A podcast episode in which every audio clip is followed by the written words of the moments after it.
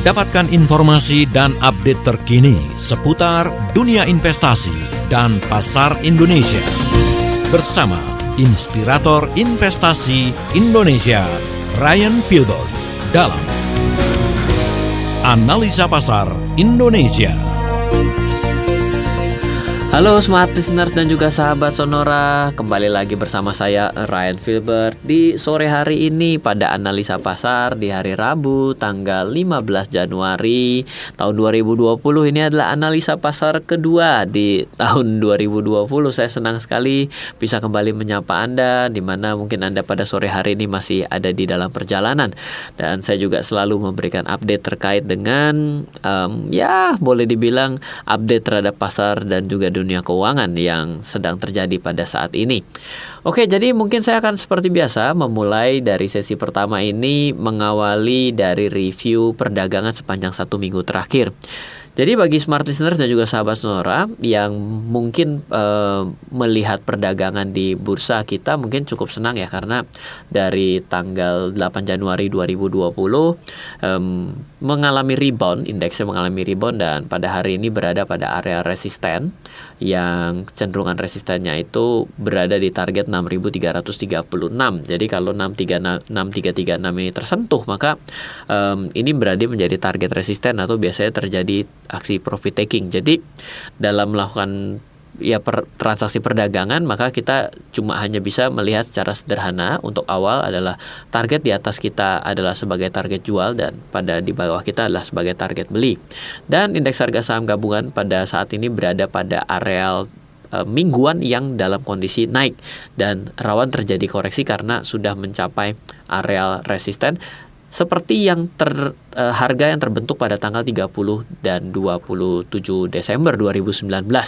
Nah, sedangkan kalau kita melihat ke lebih jauh uh, dari yang namanya indeks harga saham gabungan tentunya terdapat uh, 9 sektor yang ada di bursa kita yaitu contohnya adalah agri di mana agri ini biasanya adalah CPO dan teman-temannya agri ini berada di dalam areal uh, berpotensi rebound. Nah, jadi kalau lagi ada di bawah, jadi selama tiga hari berturut-turut dan ini adalah masuk hari keempat, ini mengalami penurunan. Jadi di sini ada aksi-aksi profit taking yang memungkinkan dengan uh, tren kenaikan agri dari bulan Oktober ini terlihat adanya aksi untuk e, berbalik arah. Kemungkinan ini bisa menjadi acuan orang untuk membeli biasanya. Lalu kalau dari consumer ini dalam keadaan mulai naik, pulih dari bulan Desember setelah dihantam efek dari e, cukai rokok dan tentunya ini bagi orang-orang yang mulai yang kemarin berani membeli ini mungkin di sini mulai sumringah nih melihat saham-saham rokok pada saat ini ya. Lalu kita mungkin lihat dari uh, sektor mining. Nah, ini, ini menarik ya bahwa mining ini lagi kuat sekali di mana mining ini sudah mengalami kenaikan tepatnya di awal Desember dan pada saat ini berada di area resisten. Kalau ini tembus maka ini seru. Bisa naik lebih jauh lagi. Jadi buat orang-orang yang memegang saham berbasis mining ini saat ini boleh mulai jual di, di bagian titik awal sebagai titik jual karena kan namanya ada sell parsial jual sebagian karena merealisasikan keuntungan kecuali yang sudah nyangkut dari tahun kemarin gitu ya. Jadi boleh dibilang menurut saya cukup menarik ya sepanjang minggu ini kita uh, sampai dengan Rabu ketemu Rabu boleh dibilang uh, indeks harga saham gabungan mulai mengalami pemulihan dari uh, kelesuan yang terjadi di uh, kuartal 3 2019 kira-kira seperti itu. Nah, tema apa yang akan kita bahas di hari ini adalah uh, mungkin ada ada banyak yang bertanya juga bahwa waduh Pak Ryan, Mas Ryan bahwa kemarin ternyata ada dari uh, Jiwasraya, ada kasus lalu bukan kasus lah ya nggak baik nggak bisa bayar sih kasus ya bener ya.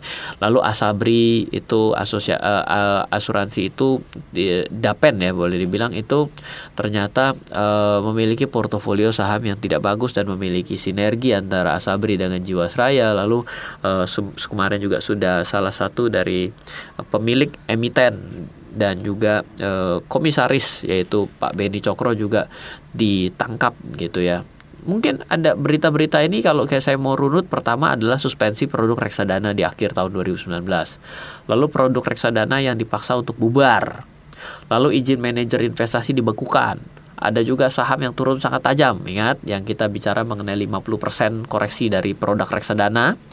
Terus uh, berubah menjadi uh, berlanjut sampai dengan hari ini. Nah, ini uh, mungkin banyak orang yang mungkin hari ini belum berinvestasi bilang untung gua nggak invest. Untung saya nggak invest. Tuh kan kayak gitu gitu. Ada begitu. Tapi kalau yang sudah invest apa yang harus kita lihat? Di mana pada awal tahun 2020 ini Bapak Presiden Joko Widodo di uh, bursa ketika membuka perdagangan menyatakan stop saham gorengan Jangan lagi ada aksi goreng menggoreng saham. Ini menjadi suatu hal yang sangat menarik bahwa ada dua hal yang ditanyakan secara umum. Satu, apa benar ada saham gorengan dan kenapa sampai disebut saham gorengan? Itu penting karena menurut saya pada akhirnya kita perlu mengerti hal itu. Yang kedua adalah Bila ini semua terjadi, siapa yang harus disalahkan? Nah, jadi tema di sore hari ini, di analisa pasar sore hari ini bersama saya dan tentunya uh, saya juga kembali mengundang kepada Anda smart listeners dan juga sahabat Sonora untuk kembali ber, berbincang mengenai kejadian kejadian-kejadian yang sedang berlangsung ini adalah pertama adalah apa itu saham gorengan? Mungkin Anda juga memiliki suatu pendapat tersendiri dan juga yang kedua adalah siapa yang harus disalahkan? Ini mau saya bahas secara lebih jauh dan tentunya uh, saya selalu berada dalam posisi yang memberikan uh, netral dalam memberikan pendapat baik dari sisi regulator dan investor. Pertama, saya mengerti dengan aturan-aturan regulasi yang ada dan saya juga mengenal orang-orang yang pada hari ini uh, berusaha untuk menegakkan regulasi tersebut. Yang kedua adalah saya juga sebagai seorang investor sama seperti Anda yang berinvestasi saham, berinvestasi reksadana, memiliki asuransi, juga punya BPJS gitu ya sebagai bagian hari ini dari BPJS ketenaga kerjaan juga kita bisa menjadi salah satu uh, program pensiun bukan ya? Nah jadi saya berusaha untuk bersikap netral dan saya mau menjelaskan dalam uh, sesi kali ini. Nah oleh karena itu saya mengundang kepada anda silahkan kirimkan nama, alamat email serta nomor handphone ke 0812 11 12 959 bila pada uh, minggu ini saya akan bagi-bagi salah satu online course saya yang ada ada di uh, salah satu marketplace itu belajar mengenai reksadana dan saham.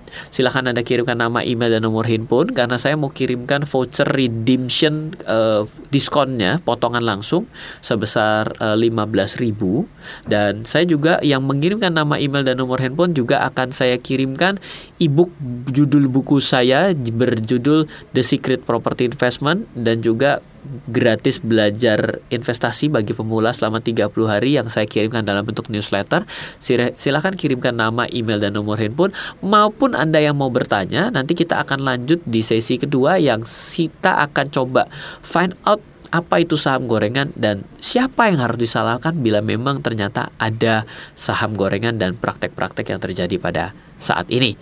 Oke, kita akan kembali sebentar lagi tetap bersama dengan Smart FM. Tetaplah bersama kami dalam talk show interaktif Analisa Pasar Indonesia.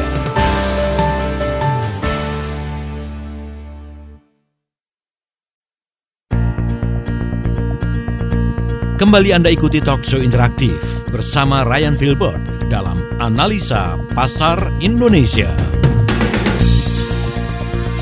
Selamat bergabung kembali maupun Anda yang baru bergabung di analisa pasar pada sore hari ini kepada smart listeners dan juga sahabat Sonora. Masih bersama saya Ryan Filbert dan di sesi pertama saya sempat menginformasikan tentunya mengenai review perdagangan sepanjang satu minggu terakhir dan pada tema sore hari ini kita sedang membahas mengenai statement dari Bapak Presiden Joko Widodo dan juga menanggapi dari kasus terakhir yang yaitu adalah Jiwasraya dan Asabri yang juga menyangkut salah satu direktur eh, komisaris da, dan pemilik daripada eh, salah satu emiten yaitu Bapak Beni Cokro yang juga eh, sempat heboh di timeline dan juga di berita. Saya juga mau bicara pada sesi kali ini adalah terkait dengan yang namanya saham gorengan dan juga bila memang benar saham gorengan itu ada seperti yang uh, diminta oleh Bapak Presiden untuk berhenti mengenai saham gorengan, berhenti menggoreng saham dan juga siapa yang harus disalahkan ini adalah topik pada sore hari ini. Mungkin topik ini menjadi agak panas tapi saya berusaha untuk membawakan ini dengan netral dari sudut pandang pengalaman saya selama Ah, sekarang saya sudah 16 tahun di pasar modal ternyata tanpa saya sadari. Saya usia 18 mulai di pasar modal dan ketika 2020 artinya saya sudah berusia 34 tahun dan saya sudah 16 tahun mengenal dunia investasi pasar modal baik di Indonesia dan bursa saham di luar negeri mulai dari Hong Kong, mulai dari uh, Amerika dan juga untuk de instrumen derivatif juga.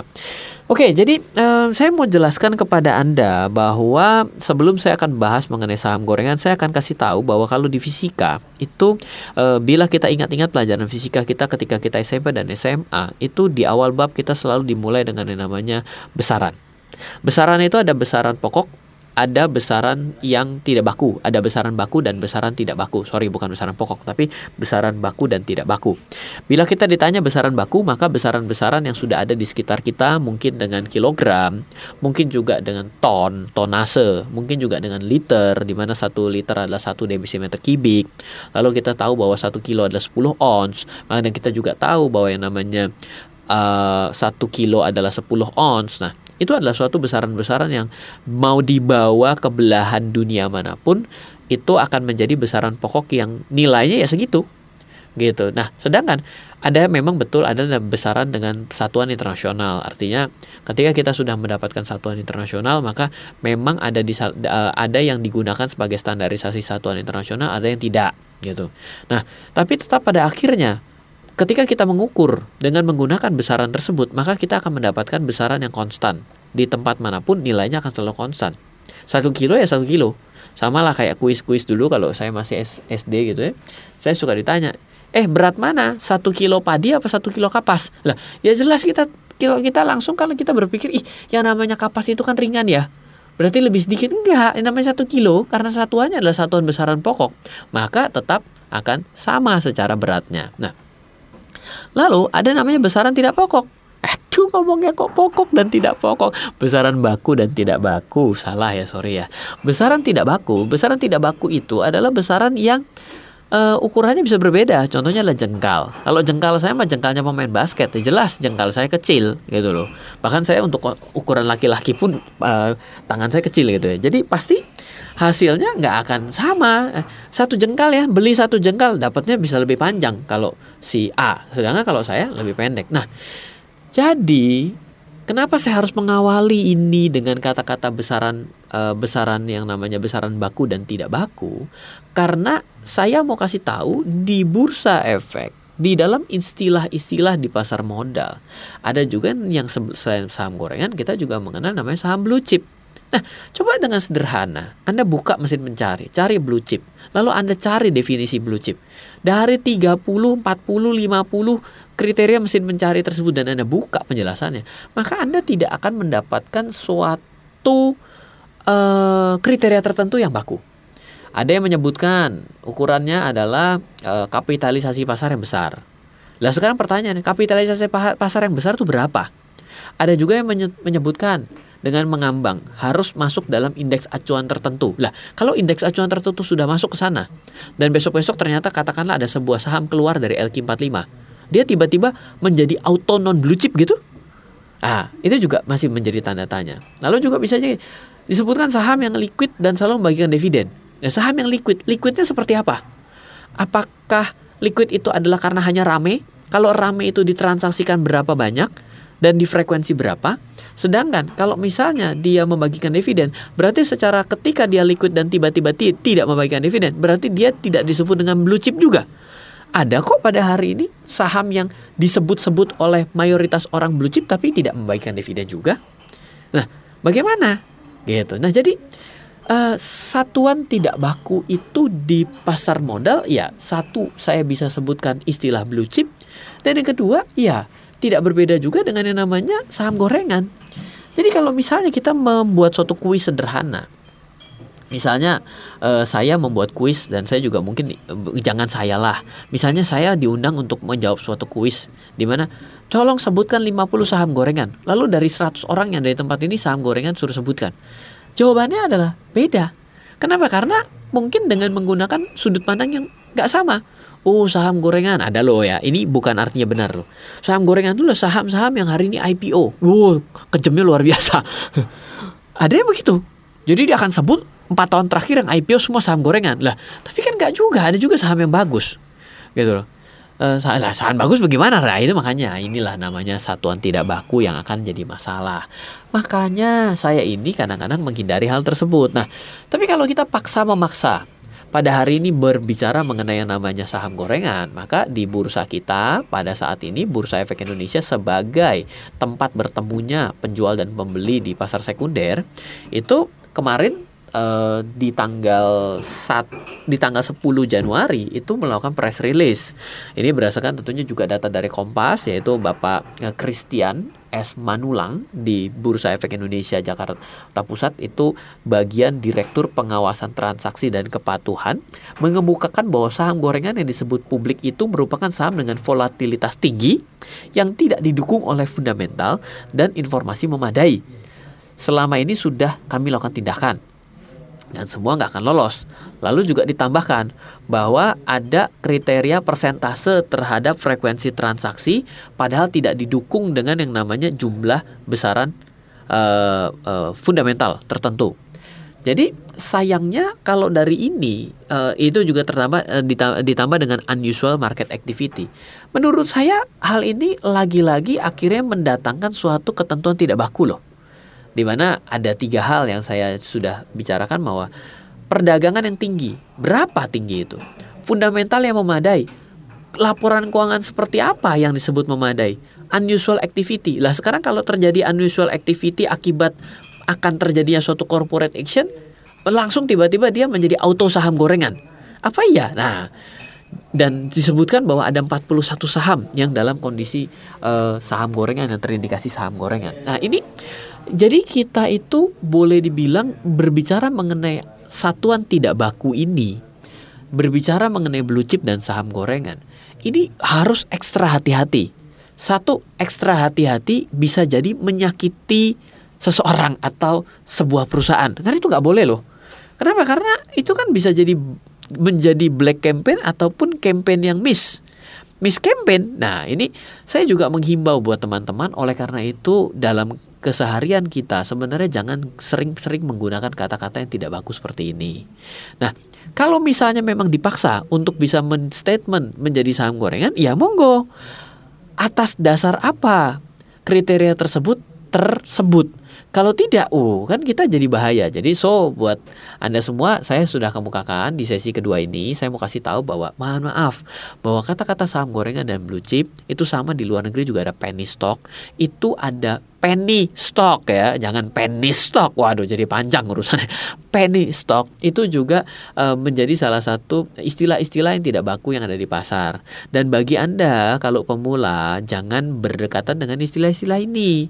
Kenapa? Karena istilah-istilah ini bisa membuat Anda masuk ke dalam sesuatu yang salah dalam belajar dan misleading. Ini yang saya mau kemukakan di sesi kedua ini. Oke, saya juga akan kembali mengundang smart listener dan juga sahabat sonor untuk berinteraksi langsung di analisa pasar sore hari ini dan juga saya membagikan tiga hal pada sore hari ini, empat tepatnya. Satu, karena kita mungkin juga ada yang uh, terlewat dari sesi pertama yang mau mendapatkan recordingnya, silahkan kirimkan nama email dan nomor handphone. Kalau Anda kirimkan nama email nomor handphone ke 0812 11 12 959, Anda akan mendapatkan empat hal. Satu, recording yang terlambat. Dan kita akan record sampai dengan sesi keempat. Yang kedua, ebook dari saya judulnya The Secret Property Investment. Yang ketiga adalah belajar investasi selama 30 hari yang baik dan benar dengan saya. Yang keempat, salah satu marketplace itu memberikan online course saya diskon khusus besar-besaran hanya untuk 75 orang di mana sudah didiskon dikasih potongan 15.000 juga itu saya mau bagikan kode vouchernya daripada saya bagikan di sosial media saya saya mau bagikan kepada Anda smart listener dan juga sahabat sonora jadi bila Anda mau dia empat ini silakan kirimkan nama, email dan nomor handphone Anda sekarang juga ke 08 12 11 12 959. Kita akan kembali setelah jeda berikut. Tetaplah bersama kami dalam talk show interaktif Analisa Pasar Indonesia.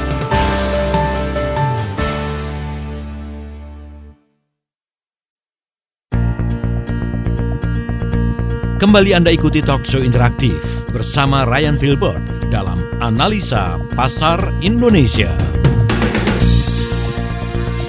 Kita kembali lagi Smart Listener dan juga sahabat Sonora dan juga tentunya yang mau menyapa yang baru saja bergabung pada sore hari ini selalu setiap hari Rabu jam 6 sore bersama saya Ryan Filbert praktisi dan inspirator investasi di Indonesia. Kita berbincang-bincang tentunya mengenai analisa pasar dan juga isu-isu yang sedang naik pada saat uh, pada saat-saat saya sedang membahas tentunya gitu ya. Uh, apa yang mau dibahas ya? Tentunya di sore hari ini kita sedang ngobrol mengenai apa itu saham gorengan dan bila memang saham gorengan itu ada siapa yang harus disalahkan apabila saham itu saham gorengan itu ada. Nah, jadi tadi saya sudah bicara di sesi kedua bahwa saham gorengan itu adalah suatu istilah yang tidak baku dan pendapatnya akan sangat banyak. Dan kalau misalnya dari saat ini Bursa Efek Indonesia berani menstatement dengan 41 saham gorengan, mungkin akan sangat bagus kalau kriteria tersebut juga diinformasikan kepada kita sehingga di kemudian hari kita bisa menghindari saham-saham yang dimaksud seperti itu.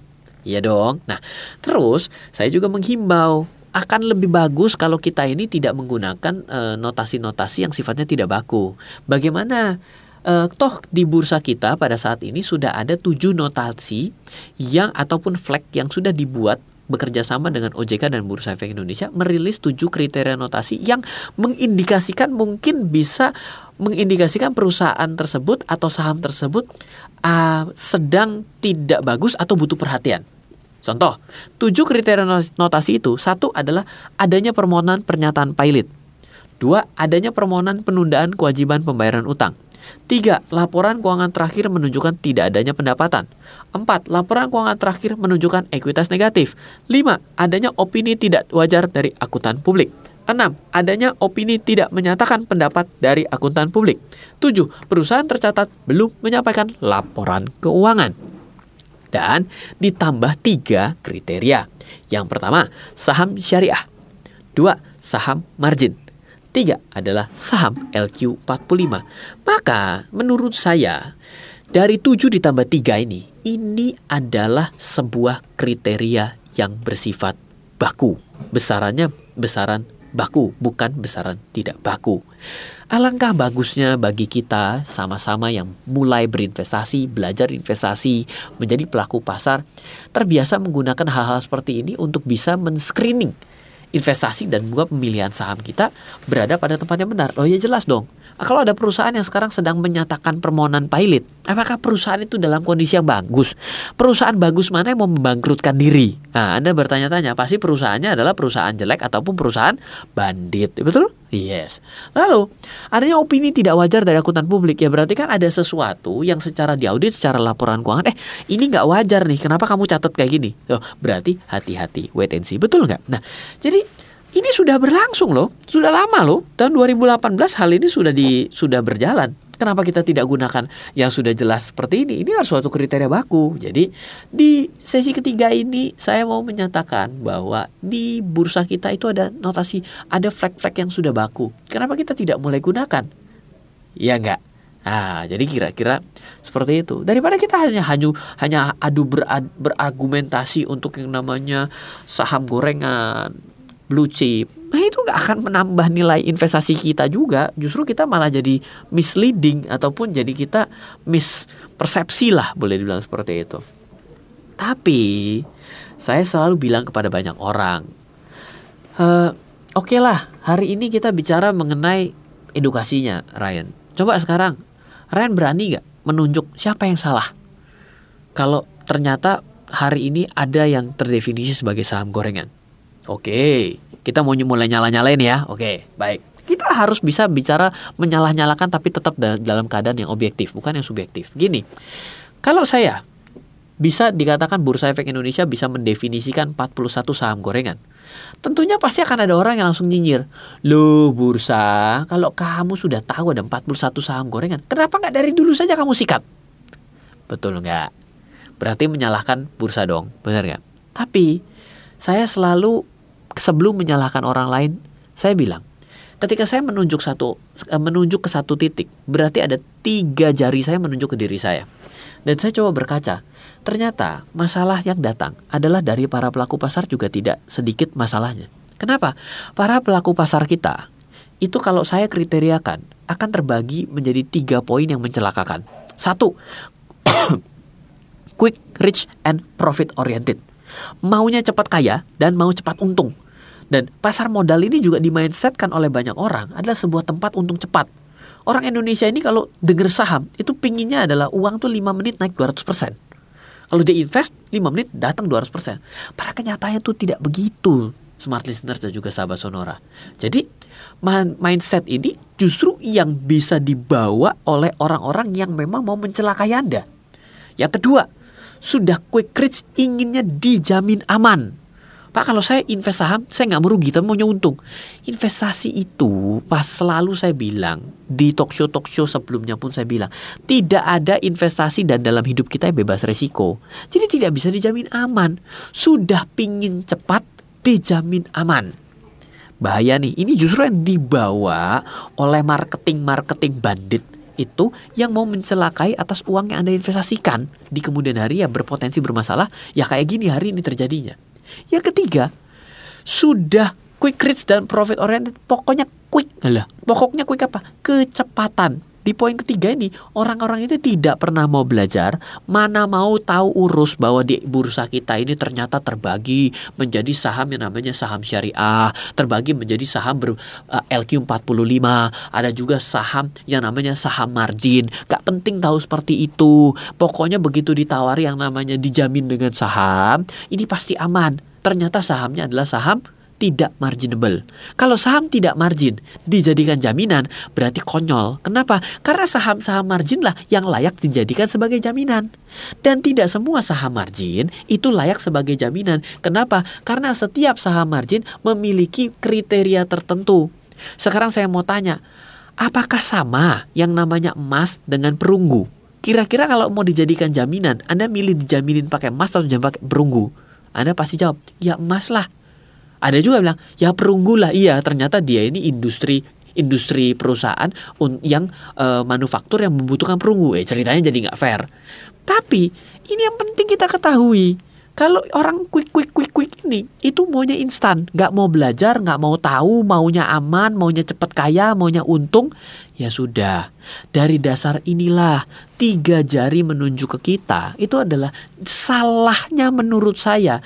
Kenapa investasi-investasi yang muncul dengan menggunakan instrumen-instrumen yang jelas seperti saham dan juga obligasi itu berjalan di aturan abu-abu atau yang tidak ada aturan atau di tengah aturan-aturannya itu ada Kenapa? Karena pasarnya ada. Karena yang kayak gitu kayak gitu, investornya ada. Coba bayangkan, bila ada sebuah penawaran investasi aneh, penawaran investasi yang abu-abu, penawaran investasi yang tidak diatur. Tapi tidak ada satupun yang membeli dan berinvestasi, maka jawabannya adalah secara otomatis penawaran itu akan hilang dengan sendirinya. Karena nggak ada yang beli. Barang apa pun yang bagus sekalipun nggak ada yang beli, dijamin nggak akan terjual. Betul nggak? Tapi barang yang jelek sekalipun, kalau dijual dan ternyata ngerti bagaimana ngetats investor-investor karena pingin cepet kaya, pingin untung tapi selalu dijamin, tapi investasi di tempat yang berisiko dan orang-orang yang tidak mau belajar dipencet dan dia keluar duitnya, maka investasi apa pun yang buruk sekalipun tetap akan laris manis. Ayo, hal kayak gitu bagaimana diatur untuk 250 juta penduduk? Aturan produknya ada. Begitu ada akan kena pelanggaran. Tapi kalau kita-kitanya ini 250 juta ditanggung, mengurus keluarga pun susahnya luar biasa. Padahal cuman ayah, ibu, anak dua. Ya susah, banyak berantem, apalagi 250 juta. Tidak bisa keamanan datang hanya dari regulator di mana kitanya ini tidak smart. Nah, ini makanya kenapa saya ini senang sekali untuk bisa talk show di Smart FM karena ini sesuai dengan visi dan misi. Kenapa? Bila kita bukan smart people, bukan bagian dari orang yang teredukasi. Bila kita menjadi bagian dari orang yang serakah dan greedy, maka seketika juga kita berada dalam bahaya terhadap diri kita dan keuangan kita. Dan berenteng. Penawaran-penawaran investasi itu banyak sekali yang menjebak buat kita. Kenapa itu ada? Karena ada pasarnya. Tapi ketika itu terjadi dan bermasalah, semakin terasa aman, maka potensi resiko semakin tinggi. That's it, itu saja dulu. Oke, buat Anda smart listener dan juga sahabat sonora, kita akan lanjut di sesi selanjutnya. Tapi sebelum saya hentikan untuk sesi ini, saya mau mengingatkan kepada Anda semua, silakan kirim nama, email, dan nomor handphone ke 0812 11 12 959. Karena saya akan berikan empat hal Satu, untuk yang terlewat untuk analisa pasar sepanjang satu sesi 1 sampai dengan sesi 4, silahkan nanti kita akan kirimkan recordingnya. Yang kedua, saya akan berikan buku e-book judulnya The Secret Property Investment. Siapa yang mau mencoba belajar properti secara baik dan benar, saya kirimkan bukunya. Yang ketiga, Bila Anda mau belajar investasi, saya kirimkan newsletter 30 hari belajar investasi bersama saya Ryan Filbert. Yang keempat, saya juga punya online course yang sedang di sale habis-habisan di salah satu marketplace, sudah didiskon habis, diberikan potongan sebesar 15.000. Bila Anda mau, kirimkan nama, email, nomor handphone ke 0812 11 12 959, nanti akan saya langsung kirimkan semuanya. Kita akan lanjut di sesi selanjutnya. Tetaplah bersama kami dalam talkshow interaktif Analisa Pasar Indonesia.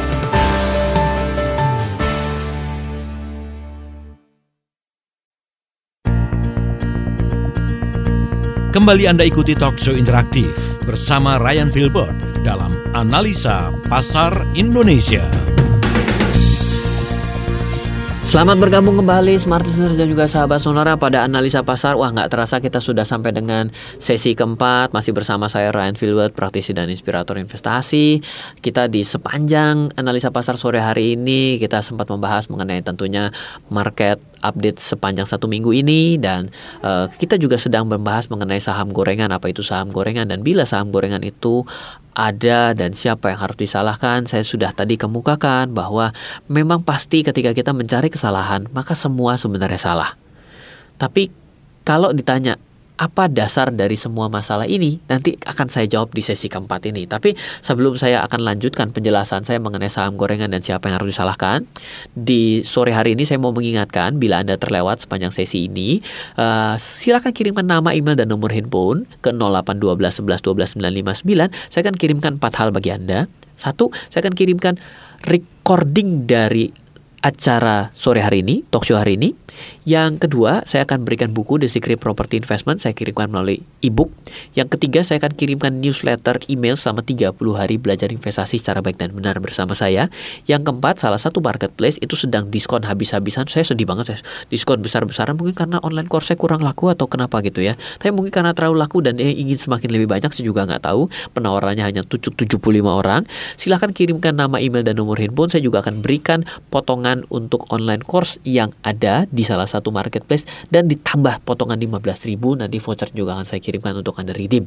Silahkan kirimkan nama, email dan nomor handphone ke 0812 11 12 959. Oke, saya akan coba lanjutkan untuk tentunya uh, analisa pasar untuk minggu depan apa menjadi view saya. Pertama untuk view saya kalau saya lihat uh, indeks harga saham gabungan sampai dengan uh, hari Jumat kemungkinan akan terjadi koreksi di mana kalau koreksi saya lihat mungkin koreksinya sampai dengan level 6260-an lalu juga mungkin kalau sampai dalam-dalam banget bisa nyampe 6225. Kalau melihat dengan indeks harga uh, emas juga ketika sudah mulai mereda dengan dampak daripada uh, ketegangan untuk kedua belah pihak Amerika dan Iran lalu juga isu-isu uh, lain menurut saya juga uh, kelihatannya kita dalam fase yang cukup kondusif dan kondusif seperti ini biasanya fasenya akan cenderung uh, tidak bergerak ke mana-mana. Jadi boleh dibilang fase konsolidasi mungkin sepanjang minggu ini sampai dengan hari Rabu depan mungkin akan terjadi di uh, pasar global dan juga pasar domestik ya. Mungkin akan tekanan-tekanan terjadi kalau saham saham-saham ataupun ada regulasi-regulasi yang memberatkan sehingga menyebabkan uh, munculnya beberapa nama-nama baru ya. Sebenarnya saya juga nggak mengharapkan, tapi biasanya kalau dalam trennya kalau sudah terjadi satu masalah akan muncul masalah yang lain, ya itu akan menekan pasar tentunya. Oke. Nah, saya juga sudah kemukakan bahwa uh, ada tiga hal yang membuat pasar penipuan-penipuan dan juga penurunan-penurunan dari barang-barang yang tidak terlalu jelas di pasar ini goreng-menggoreng ini terjadi ya. Karena salah satu salah tiganya adalah satu adalah orang inti di Indonesia ini maunya adalah untung dan profit oriented. Dan udah untung dan profit oriented sih sah-sah masalahnya adalah quick rich and profit. Jadi pinginnya untung cepat dan profit cepat dan sayangnya pasar saham itu kan sebenarnya tidak didesain seperti itu. Itu kan penanaman modal. Penanaman modal itu kan seperti kita menanam pohon gitu. Nah lalu adalah yuk sudah berinvestasi di saham pinginnya aman dan dijamin. Nah ini juga bahaya. Ya itu terbitnya MTN MTN medium tersurat surat hutang surat hutang yang bodong-bodong. Ya itu biasanya kejadian karena begini. Yang ketiga adalah pokoknya quick. Jadi dia tidak mau belajar. Jadi memang benar bahwa di Indonesia ini literasi keuangan masih sangat kecil Dan atas dasar itulah kenapa orang lebih cenderung melakukannya dengan cara yang primitif. Ya nggak salah juga mengapa bisa seperti itu ya karena uh, biasanya kalau uh, yang namanya berita-berita besar dan heboh negatif ini kan gampang menyebar. Tapi berita positif, bagaimana caranya ada orang yang ternyata dengan investasi saham bisa menyekolahkan anaknya sampai satu, bagaimana caranya seorang uh, pekerja teladan selama 20 tahun berinvestasi saham akhirnya dia bisa pensiun dengan enak tanpa menyusahkan anak-anaknya. Itu sebenarnya adalah suatu hal yang sedikit terjadi dan uh, kita harus lebih banyak berinvestasi secara leher ke atas untuk pendidikan mengenai kecerdasan keuangan. Kenapa? Kecerdasan keuangan di negara kita itu tidak diajarkan dari kecil. Jadi kita secara dari kecil hanya diajarkan bagaimana caranya menabung uang. Di mana ketika kita belajar sehari-hari secara subconscious mind kita, secara sudut alam bawah sadar kita itu lebih terdesain untuk spending. Kok bisa? Untuk spending loh iya jelas kalau kita belajar membaca Budi membeli ikan ibu ibu membeli ikan uh, ke pasar. Ayah bermalas-malasan ayah membaca koran. Oh ayahnya enak banget hidupnya males ibunya kerja belanja mulu gitu. Udah enak banget tuh ayahnya santai. Padahalnya ayahnya pergi ke kantor setiap hari ya kan? Membanting tulang demi keluarga lah ya kan? Itu kan berbeda dengan kata-kata yang ada di dalam buku-buku teks konteksnya. Nah, syukurnya sih anak saya saya baca sih sudah mulai nggak begitu gitu. Tapi kita kita ini generasi-generasi yang boleh dibilang sudah uh, selenial gitu ya di atas milenial kita kan sudah terbiasa dengan edukasi-edukasi seperti itu yang ma yang masuk dalam diri kita. Bahwa hal seperti itu masuk dan membuat kita tidak terbiasa untuk berinvestasi, kita terbiasa untuk menabung. Sedangkan sore itu saya negara kita adalah negara inflasi. Negara berkembang pasti negara inflasi. Artinya pelemahan daripada nilai mata uang e, di mana mata uang dengan nilai nilai tertentu tidak bisa membeli barang yang sama dalam waktu ke depan. Oleh karena itu kita tidak bisa menggunakan hanya instrumen e, keuangan seperti tabungan. Tapi yang harus kita perbankan, tapi yang harus kita lakukan adalah mulai berinvestasi. Kenapa? Karena investasi itu membuat sesuatu ber, bertumbuh dengan eksponensial. Eksponensial itu kurvanya bukan garis lurus tapi garisnya itu melengkung gitu ya. Seperti apa ya melengkung itu kurva ya namanya kurva kan kita tahu ya parabolik gitu ya. Nah, jadi hal-hal seperti ini tuh harus kita mulai ketahui karena apa? Secara kecerdasan finansial kita ini kita terbiasa untuk spending dan juga ketika kita mulai bekerja, kita juga tidak biasanya tidak di tidak diajarkan bagaimana cara mengatur keuangan yang baik. Kita terbiasa akhirnya ketika punya uang, ya kita akan berusaha untuk membeli barang dengan standar gaya hidup yang semakin tinggi. Nah, hal, sederhana seperti inilah yang meng mengakibatkan ketika ada sebuah penawaran yang tidak jelas datang, kita itu inginnya sangat enak, ya kan yang namanya yang namanya spending itu kan adalah kenikmatan di awal. Sesuatu yang sangat enak, serasa sangat aman, Padahal kita tidak mengetahui bahwa instrumen tersebut sebenarnya tidak menjanjikan hal tersebut, maka ya contoh sederhana, ada reksadana yang menghasilkan fixed return. Itu kan nggak ada dalam aturan. Dan dijual dengan cara yang di luar aturan. Jadi berjalan di tengah aturan yang tidak bisa dibuktikan. Baru terakhir-terakhir ini bisa dibuktikan dan menjadi disuspend, menjadi dibubarkan. Nah, hal seperti ini kan kenapa ada pasarnya? Ya karena ada orang-orang yang tidak mengerti dan tetap membeli. Coba kalau kita semua sama-sama tidak membeli, ya berarti tidak akan ada penawarannya. Nah, jadi balik lagi, saya selalu bilang investasikan uh, investasikan waktu Anda seperti yang dikatakan Albert Einstein, bila saya dikasih waktu 30 menit untuk menyelesaikan suatu masalah, maka saya akan membuang waktu saya 25 menit untuk mempelajari masalah, yang 5 menit saya akan melakukan eksekusinya gitu. Kenapa? Karena mempelajari sesuatu itu adalah suatu hal yang sangat penting. Ya, anyway itulah menjadi satu uh, pesan buat kita semua. Kita tidak bisa menyalahkan, saling menyalahkan karena ketika kita saling menyalahkan semuanya salah. Tapi kembali lagi ini memang diakibatkan karena tingkat pendidikan dan kecerdasan finansial kita yang masih rendah. Oleh sebab itu silakan untuk uh, smart dan juga sahabat Sonora yang mau mendapatkan rekaman daripada sore hari ini dan juga buku, e-book dan juga artikel dari saya 30 hari dan juga uh, kupon diskon dari salah satu uh, marketplace yang sedang me membagikan online course saya, silakan kirimkan nama serta email dan nomor handphone ke 0812 11 12 959. Semoga bermanfaat untuk sharing saya di sore hari ini. Sampai ketemu di analisa pasar minggu depan. Dari saya Ryan Filbert, salam investasi untuk Indonesia.